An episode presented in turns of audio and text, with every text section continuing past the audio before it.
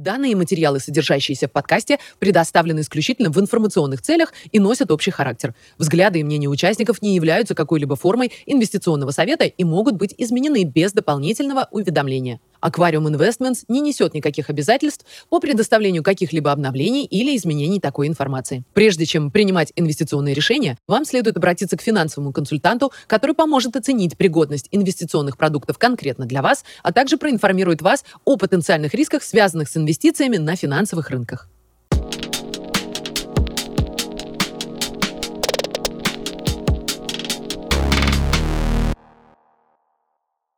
Привет всем! Сегодня пятница, 16 декабря, и мы вновь э, записываем э, наш экономический макрообзор.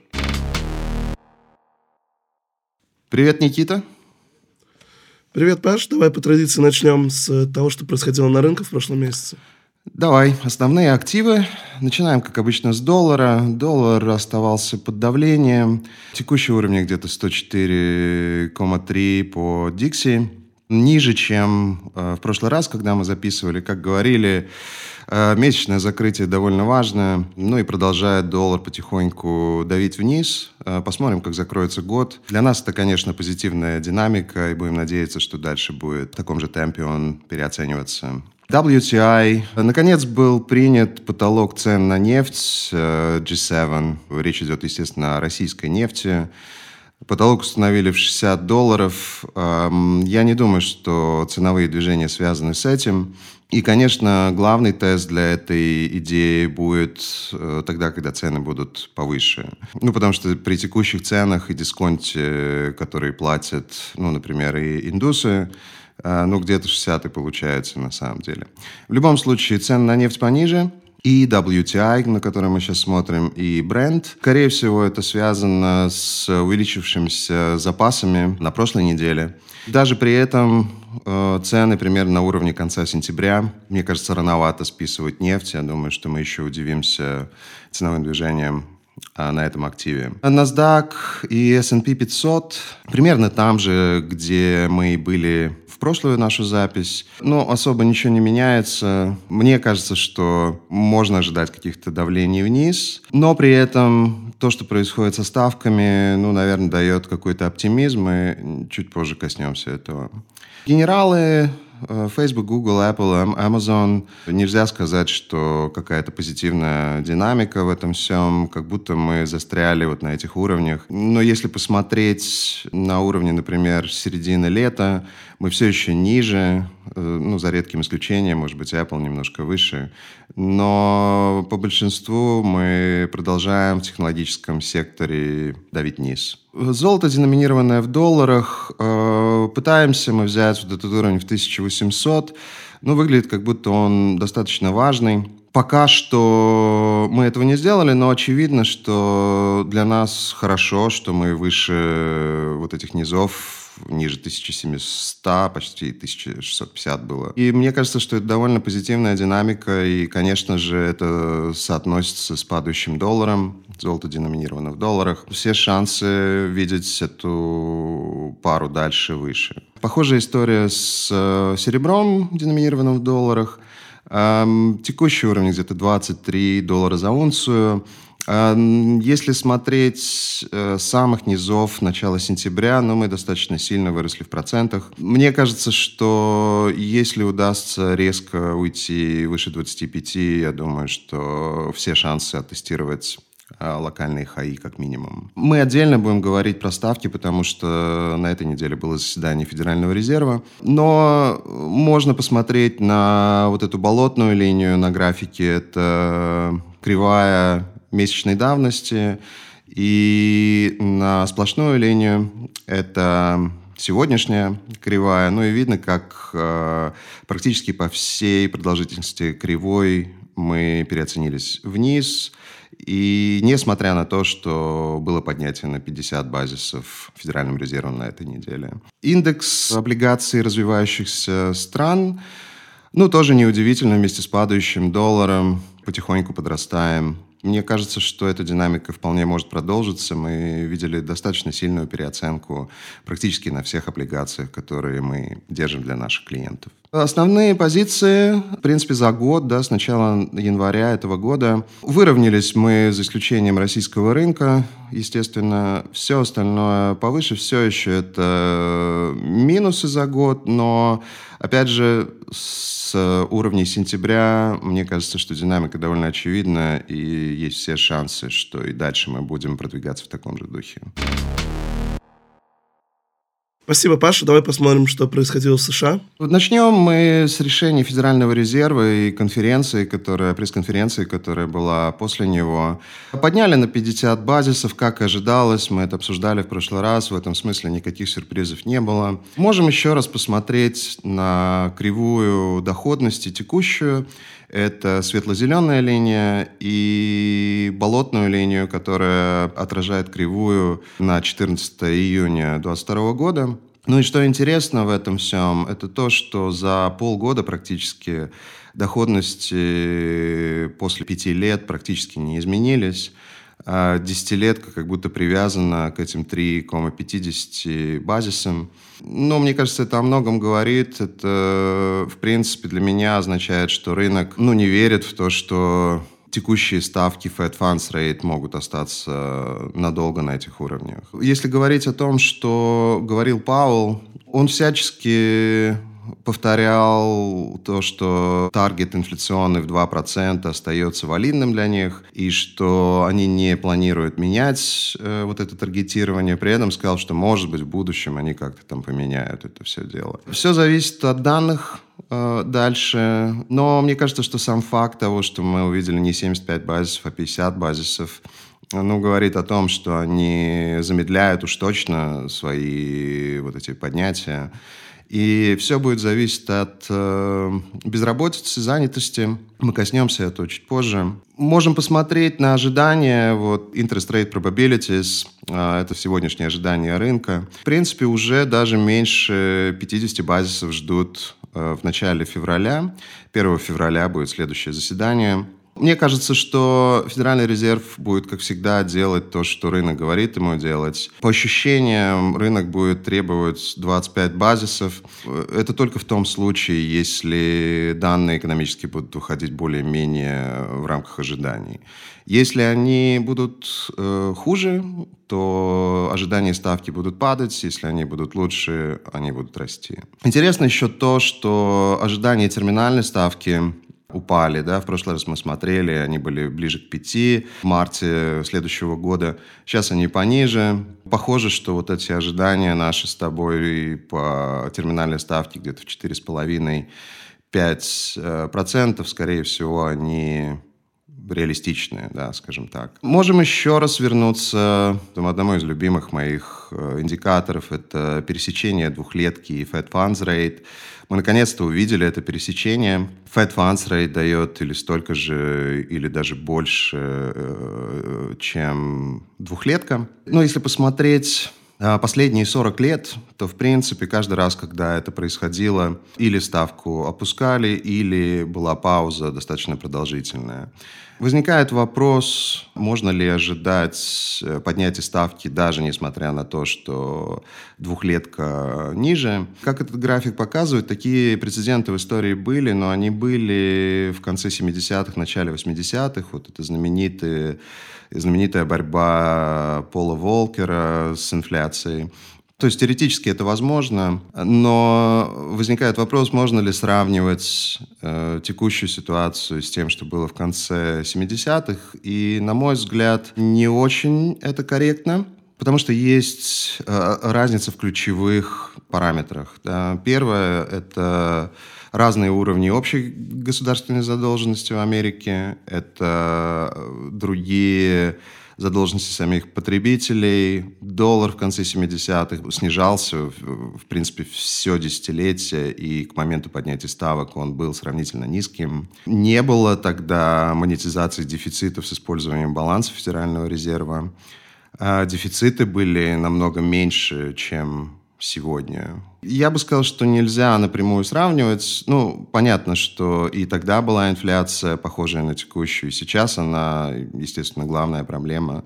Но, учитывая все вот эти перечисленные мной параметры, я бы сказал, что, скорее всего, мы увидим похожую динамику, что и последние 40 лет. Я думаю, что вполне вероятно еще одно поднятие на 25 базисов, но, скорее всего, оно будет под последним, если не произойдет какого-то чуда. Мне еще кажется, что люди путают пивот и паузу, потому что пивот, вот этот разворот, так называемый Федеральным резервом, он подразумевает снижение ставки. Если верить Паулу хоть немножко, то похоже, что они будут преследовать политику, так называемую э, higher for longer, да, то есть они будут пытаться держать ее относительно высокой какое-то время. Я думаю, что есть разница между паузой и разворотом, да, потому что пауза как раз не очень хороша для, э, ну, например, американских акций, это неплохие новости для облигаций, ну, просто потому что у тебя перестает э, давить основная ставка на все остальные. Но для акций это может быть, ну, как бы большим сюрпризом, скажем, да, потому что очень многие надеются на то, что Федеральный резерв простимулирует рост рынка акций. Если они ставку не опускают, ну, соответственно, этой стимуляции не будет. Можем еще раз посмотреть на баланс Центробанка. Ну, практически он не изменился с прошлого раза. Тут добавить нечего, несмотря на все разговоры, крики и так далее. Все равно мы где-то 8,6 триллионов на балансе видим. Еще на что обращали внимание после этого заседания, это то, что называется dot да, это ожидание э, представителей комитета по ставкам во времени. Да. Это не значит, что это какой-то план, который не может меняться. Это вот опрос э, всех участников, что они думают, и в итоге вот эти dots как бы во времени можно посмотреть. И несмотря на то, что рынок, как мы видели, Э, ждет где-то 4,8. Э, ожидания участников комитета, они сильно выше, они выше 5 в 2023 году. Ну, не знаю, я больше верю рыночным силам, а не 12 мудрецам. Поэтому... Ну и сам Паул говорит, что это просто некий гайдлайн, да, это не значит, что будет именно так. Это вот на текущий момент они видят так. Наверное, это отражает э, боязнь высокой инфляции. Рынок всегда прав для меня, поэтому я бы не концентрировался на этом сильно. По поводу фискальных мер продолжаются вот эти попытки стимуляции. Ну, например, 36 миллиардов было выделено администрации для помощи пенсионных э, фондов. Также Планируется отложить выплату студенческих кредитов до, до лета, в принципе, следующего года. Все указывает еще на то, что доходы населения падают и налоги, которые платят, падают. Ну, естественно, да, то есть э, и рынок недвижимости не растет так сильно, и акции, естественно, упали, и даже облигации упали. То есть э, говорить о каких-то capital gains ну, сложно, ну, в массе, по крайней мере. Ну и вот была такая новость про Калифорнию, что их э, бюджетный профицит резко стал дефицитом. Был, был профицит в 100 миллиардов, а теперь мы видим дефицит в 25 миллиардов. Но это тоже, мне кажется, из этой оперы. При том, что, как мы видим вот на этом графике, где видно, э, видны траты американского государства, траты довольно резко возросли. Ну, наверное, это связано в том числе и с увеличением э, стоимости обслуживания долга, но, может быть, какие-то другие причины тоже это, в этом есть. Любимая метрика Пауэлла, насколько я помню, это 3 месяца и 16 месяцев. И она тоже инверсивная стала. И мне кажется, что не задали ему вопрос на пресс-конференции, что он об этом думает. Опять же, сложно спорить с этой инверсией. Я думаю, что это верный признак каких-то рецессионных влияний. Продолжает расти вот этот убыток на балансе Центробанка американского. Ну, нет никаких признаков того, что он уменьшится. И так и происходит, как раньше купоны не дают достаточных э, доходов, чтобы покрыть э, ставки, которые Федеральный резерв платит на реверс репо и на резервах Да, это проблема, о ней довольно мало говорят. Ну, не знаю, в какой-то момент мне кажется, что придется это осознать и как-то объяснить. Не знаю, где, куда это может уйти или нет, честно говоря. Да, но можем закончить, наверное, инверсиями, как, как всегда мы их смотрим. Э, это 2 и 10 инверсия, 2 года и 10 лет, и 2 года и 30 лет. Они продолжают снижаться, увеличиваться. Эти рекорды, которые мы, мы видим, что-то близкое к этому было только в 2006-2007 году. 2.10, эм, почти 80 базисов разницы между двухлеткой и десятилеткой. Но ничего хорошего в этом, конечно же, нет. Давай посмотрим на данные э, и начнем с занятости, потому что, ну, наверное, это главные цифры, это то, за что Федеральный резерв цепляется, э, поднимая ставку. Тот же Паул говорил, что рабочих мест доступных очень много, опять же, да. Естественно, это отсылка к вот этим job openings, э, которые все еще довольно высоко, примерно 10 миллионов Э, доступных рабочих мест есть. И в очередной раз э, non-farm payrolls был позитивный, где-то 260 тысяч очередные, ну, как будто они, ну, заколдованы, что ли. Буквально вот на следующий день после заседания Федерального резерва вышел отчет Филадельфия Фед, это один из представительств региональных Федерального резерва, который ежеквартально делает оценку этой занятости более доступными цифрами. По их мнению, non-farm payrolls переоценен, если брать период с марта по июнь, э, где-то на миллион рабочих мест. Мы это обсуждали, э, потому что есть этот household отчет и establishment отчет. И там была большая разница, то есть один показывал снижение занятости, другой показывал прирост. Э, но это первый раз за долгое время, когда представители Федерального резерва самого говорят о том, что цифры не очень точные.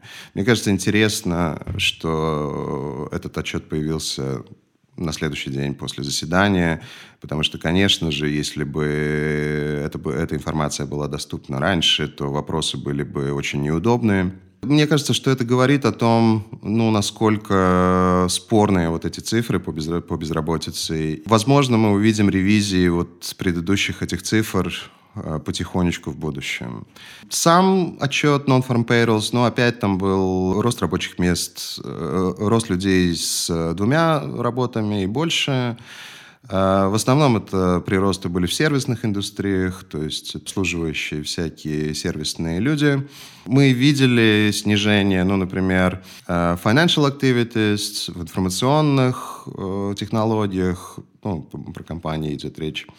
Хорошо оплачиваемая работа становится менее доступной, малооплачиваемая более доступная. Можно еще посмотреть на вот этот JOLTS, э, ну, составляющую этого JOLTS отчета где именно смотрит на найм. Это красная линия вот на этом графике от Макробонт и. И сами non-farm payrolls, ну и видно, что есть эта корреляция, да, и скорее всего мы в ближайшее время увидим негативные какие-то или сильные снижения даже вот этого non-farm payrolls, который всячески там манипулируется. Еще пару графиков про занятость. Вот то, что я говорил, это, это график от ECRI. Рост э, занятости с двумя или больше работами увеличивается, и с одной уменьшаются. Это нехорошо. Ну и сам, сам рост тоже еще один э, от ECRI график. А, но опять же, это указывает на разницу между отчетами Establishment и Household. И в любом случае и тот, и другой отчет показывают на снижение роста занятости. Да, эту динамику трудно представить себе какой-то другой. Ну и вот то, что мы говорили вот в рамках этого отчета с марта 2022 года, вот этот establishment survey, это тот самый NFP, Non-From Payrolls, добавил 2,7 миллионов, в то время как Household Survey добавил 12 тысяч рабочих мест. Но кто-то из них ошибается точно. Я не буду спекулировать на тему того, какой именно из отчетов верный, но мне кажется, все догадываются, что я думаю по этому поводу. Подрастают continuing jobless claims. Это пособие по безработице кумулятивное. Опять же, логично, мы, мы, мы, все время читаем новости про увольнения, особенно в технологическом секторе. Я думаю, что эта линия будет расти и дальше. Это выдержка из отчета Фили Фед о котором я говорил, где показывается, что по их мнению, добавлено было 10,5 тысяч рабочих мест вот за этот квартал, в то время как в официальных этих цифрах добавлено было 1,1 миллиона рабочих мест. Ну, то есть, похоже, мы видим э, признание того, что рынок труда не настолько силен, как хотелось бы властям. Цифры по инфляции пониже выходили цифры, чем раньше и, в принципе, чем ожидалось. CPI э, был 7,1 э, год на год и ждали чуть выше его. Это, в принципе, было рынком воспринято очень позитивно. Э, инфляция была тоже на этой неделе, в самом начале. Но остается она все равно высокой. Но по моим ощущениям, ну, пик инфляции мы, скорее всего, прошли. Ну, и вот такое подтверждение этому – это ценовая составляющая ISM Manufacturing э, отчета, ну, которая достаточно драматично падает. И, опять же, это соотносится с тем, что мы видели на графике с инфляциями и производственной, и потребительской. Вновь смотрим на Zero Rent год на год и Owners Equivalent Rent – год на год. Нету пика по аренде пока что, но мне кажется, нету никаких сомнений, что он близок. Похоже, что вот эти приросты, они тоже замедляются, если вот смотреть на синюю линию. Учитывая лак этого всего и то, что происходит на рынке недвижимости в Америке, я думаю, что э, ну, все шансы, что пик тоже где-то близко. Это кейс Шиллер, 20 крупнейших городов в Америке, и тоже видно, как месячные изменения э, негативные, да, то есть э, я бы сказал, что тоже, скорее всего, мы увидели пик цен на недвижимость в Америке. И, естественно, это соотносится с Owners Equivalent Rent и давит э, в итоге на инфляцию потребительскую. А такой вот тоже я нашел интересный график. Это сравнение того, что лучше для американского потребителя покупать недвижимость или арендовать недвижимость. Очевидно, э, что в данный момент э, покупка недвижимости это более дорогое удовольствие. Ну, подразумевается, что покупка через ипотеку, да, что ты, что, что дороже платить аренду или обслуживать этот кредит. Но очевидно, что при текущих ставках покупать сильно дороже, чем арендовать. И это тоже, конечно, влияет на цены и ценовую динамику рынка недвижимости в Америке. Потребительское доверие мы увидели небольшой прирост. Не знаю, насколько это можно считать трендом. И думаю, что вряд ли. Все равно мы остаемся достаточно низко, особенно то, что касается отчета Michigan Consumer Confidence. Я думаю, что это все равно ну, довольно такой негативный признак в целом. Потребление Э, с учетом инфляции по двум метрикам сервисы и товары. Э, сервисы – это голубая линия, товары – темно-синяя линия. Сервисы подрастают, товары падают, но в целом я бы сказал, что мы видим замедление и того, и другого, ну, в том плане, что с учетом инфляции они, ну, как бы друг друга компенсируют. В этом графике не видно, ну, какого-то прям большого потребления или там усиления потребления в Америке. И это логично, потому что ну, вот этот график следующий от Блумберга показывает так называемые доп дополнительные доходы. Видно, как они сильно выросли к середине 2021 года благодаря всяким стимуляционным пакетам, которые мы много раз обсуждали. И с тех пор эти доходы все падали и падали. И, в принципе, они на текущий момент близки к нулю. То есть ну, вряд ли можно ждать, что потребление как-то улучшится. Еще раз можем посмотреть на вот эти сбережения. А, мы в прошлый раз этого касались. А, продолжают они падать. И еще раз, может быть, это выглядит э, как будто этих сбережений у американцев много. Показывает этот график, что больше полутора триллионов есть в сбережениях у американцев. Но еще раз, эти сбережения очень неравномерно распределены. Если мы говорим про средний класс, то я думаю, что эти сбережения близ, ближе к 300-400 миллиардам. А, а большая часть у самого богатого сегмента потребителей. Увидели небольшое, небольшое улучшение в метриках э, малого бизнеса. Ну, наверное, это позитивно, но, но в любом случае мы на довольно низких уровнях остаемся.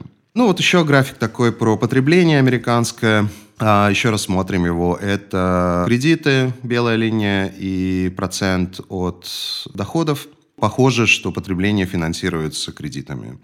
Все, что я вижу на этом графике, могу его интерпретировать только так. Несколько раз мы касались вторичного рынка автомобилей в Америке. Ну, видно, как цены уже в негативной территории. Ну, тоже, наверное, для инфляции, инфляционных давлений это позитив, но в том смысле, что это не, не, не приводит к, к высокой инфляции, скорее наоборот. Ну и заканчиваем, как обычно, лидирующими индикаторами. Минус 2,7 – это классический Board US Leading Index. Эта метрика смотрит немножко в будущее, и, конечно же, она показывает негативное развитие в будущем. ECRI Weekly Leading Index э, указывает на небольшое улучшение э, в последние недели. Сегодня будет новое, посмотрим, что там. Немножко лучше. Ну и, в принципе, это в данных тоже по большинству своему видно. Еще раз хочу указать на то, что это процент роста, и он остается очень и очень негативным то есть просто менее негативным. Я не вижу ничего позитивного в тех данных, которые мы смотрим. Atlanta Fed GDP Now постепенно снижается, и ну, еще время в декабре есть, еще есть пара недель. Но я не удивлюсь, если мы будем ниже 2% в конце э, ждать, да, вот по этой метрике. Это будет означать, что в принципе, экономика американская практически не росла. Если, например, будет 2%, первые три квартала плюс-минус по нулям, ну, соответственно, 0,5 в квартал по нулям, я бы сказал. Логично, что растут ожидания рецессии в Америке. На текущий момент где-то 63%. Вот график от Bianco Research. Я думаю, что увидим мы 100% в какой-то момент тоже. Спасибо, Паша. Давай теперь посмотрим, что происходило в мире. Для меня главным событием э, в мировом масштабе была поездка Си, китайского лидера, в Саудовскую Аравию.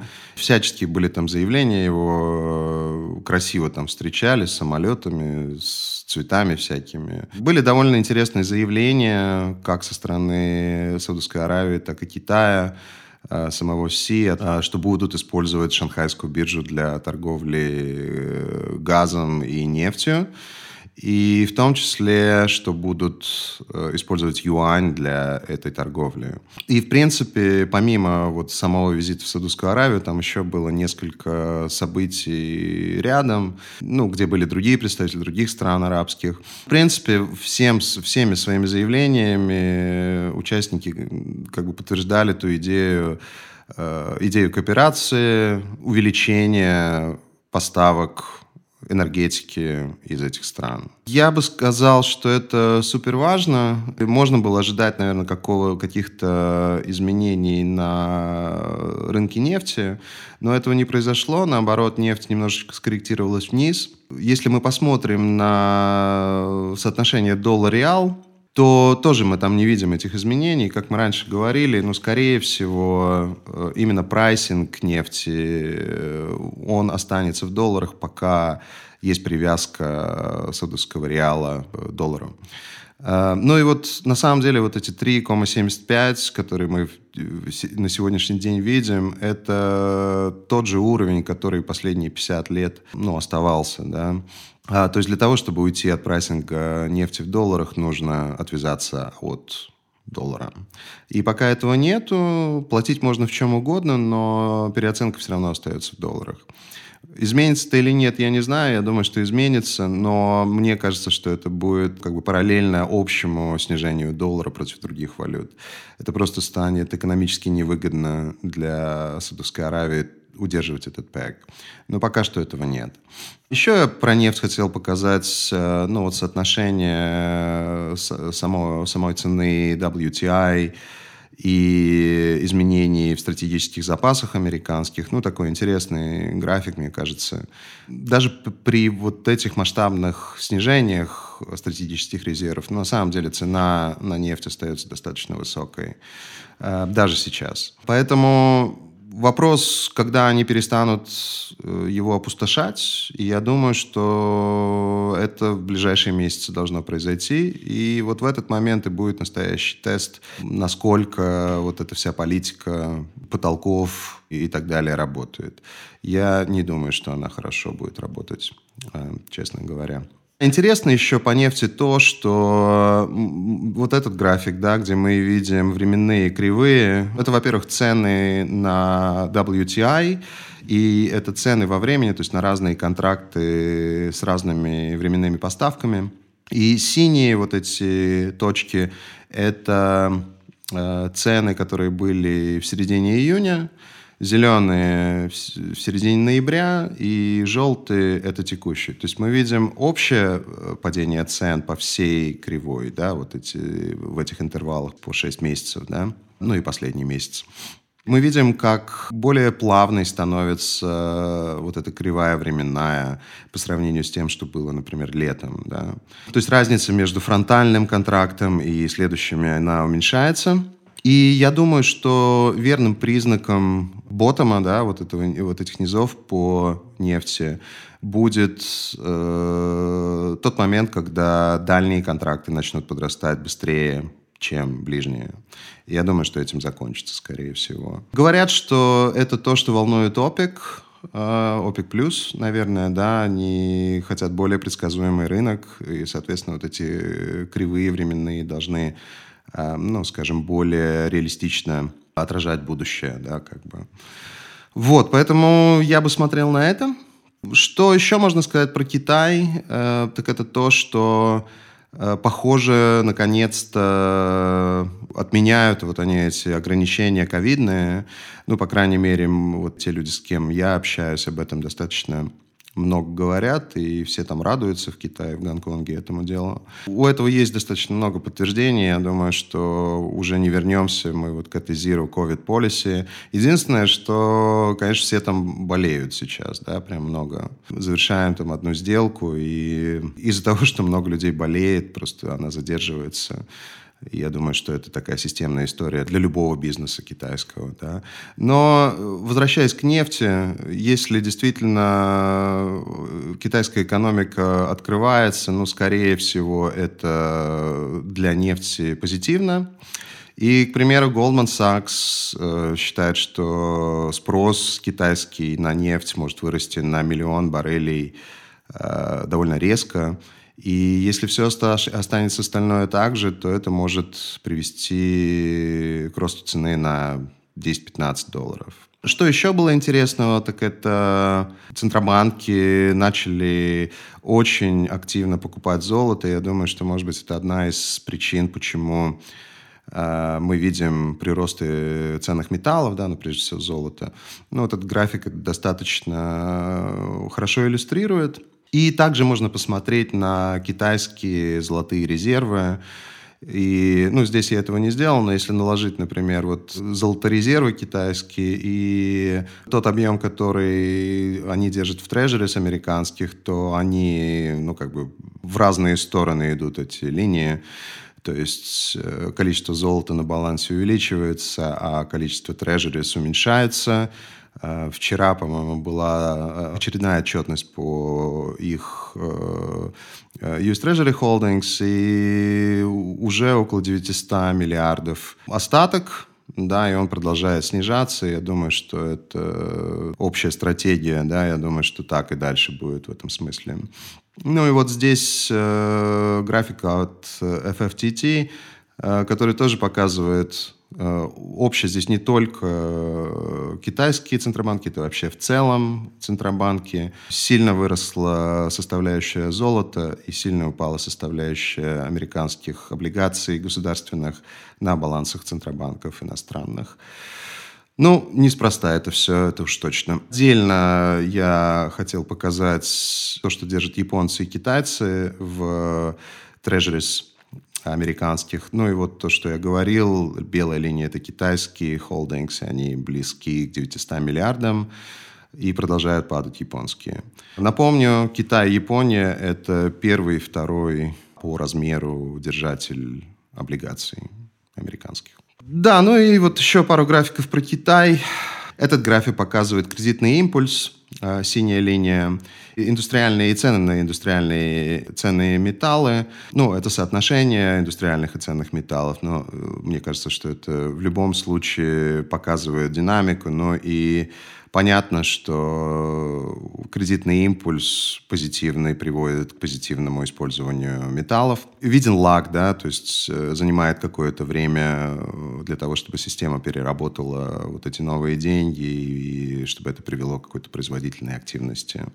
Что еще интересно, это сильное падение э, фрахтов да, из Шанхая в Лос-Анджелес. Где-то год назад мы или больше. Был момент, когда инфляционное давление, вот эти логистические цепочки и спрос из Америки привел к тому, что цены на фрахт были удивительно высокими, но они вернулись, в общем, к своим каким-то адекватным, исторически адекватным э, параметрам. Я не, не, не знаю, насколько это помогает или мешает Китаю восстанавливаться, но это точно влияет на инфляцию, да, то есть тебе дешевле торговать с Китаем, грубо говоря, в плане логистики. Ну, наверное, последний график – это самолетные рейсы э, в Китае, да, ну и вот это вот э, здесь показано в 2019 году, 2020, 2021, 2022 году, ну, в разных видах, да, общее, э, общее количество перелетов и сколько они летят в милях. Видно, да, насколько ниже средних за последние 4 года текущий год, но, естественно, это связано вот с этими ковидными ограничениями прежде всего. Но также очевидно, насколько резко ну, подрастают те метрики, ну и, естественно, это к продуктивности, экономической активности в стране я думаю, что очень резко эти э, линии могут подрасти. Короче говоря, Китай берет на себя э, роль основного локомотива экономического роста мирового. Я бы так на это смотрел. Давай посмотрим, что в портфеле у тебя. Давай посмотрим. Э, как обычно, portfolio.qrm.com, логин QRM, пароль QRM. Ну, учитывая все вышесказанное и динамику вот этих основных активов, которые нас волнуют, э, ну, неудивительно, что это, что это был хороший месяц для нас опять. Потихоньку мы восстанавливаемся и ну, вот можем посмотреть, например, за месяц. Э, однозначно позитивная динамика. Можем посмотреть также, э, ну, какие активы э, нам помогали больше всего в этом это облигации, это опционы на металлы, это фонды, которые в основном э, или фонды золотодобытчиков, или облигации развивающихся стран. Ну, здесь э, золотодобытчики.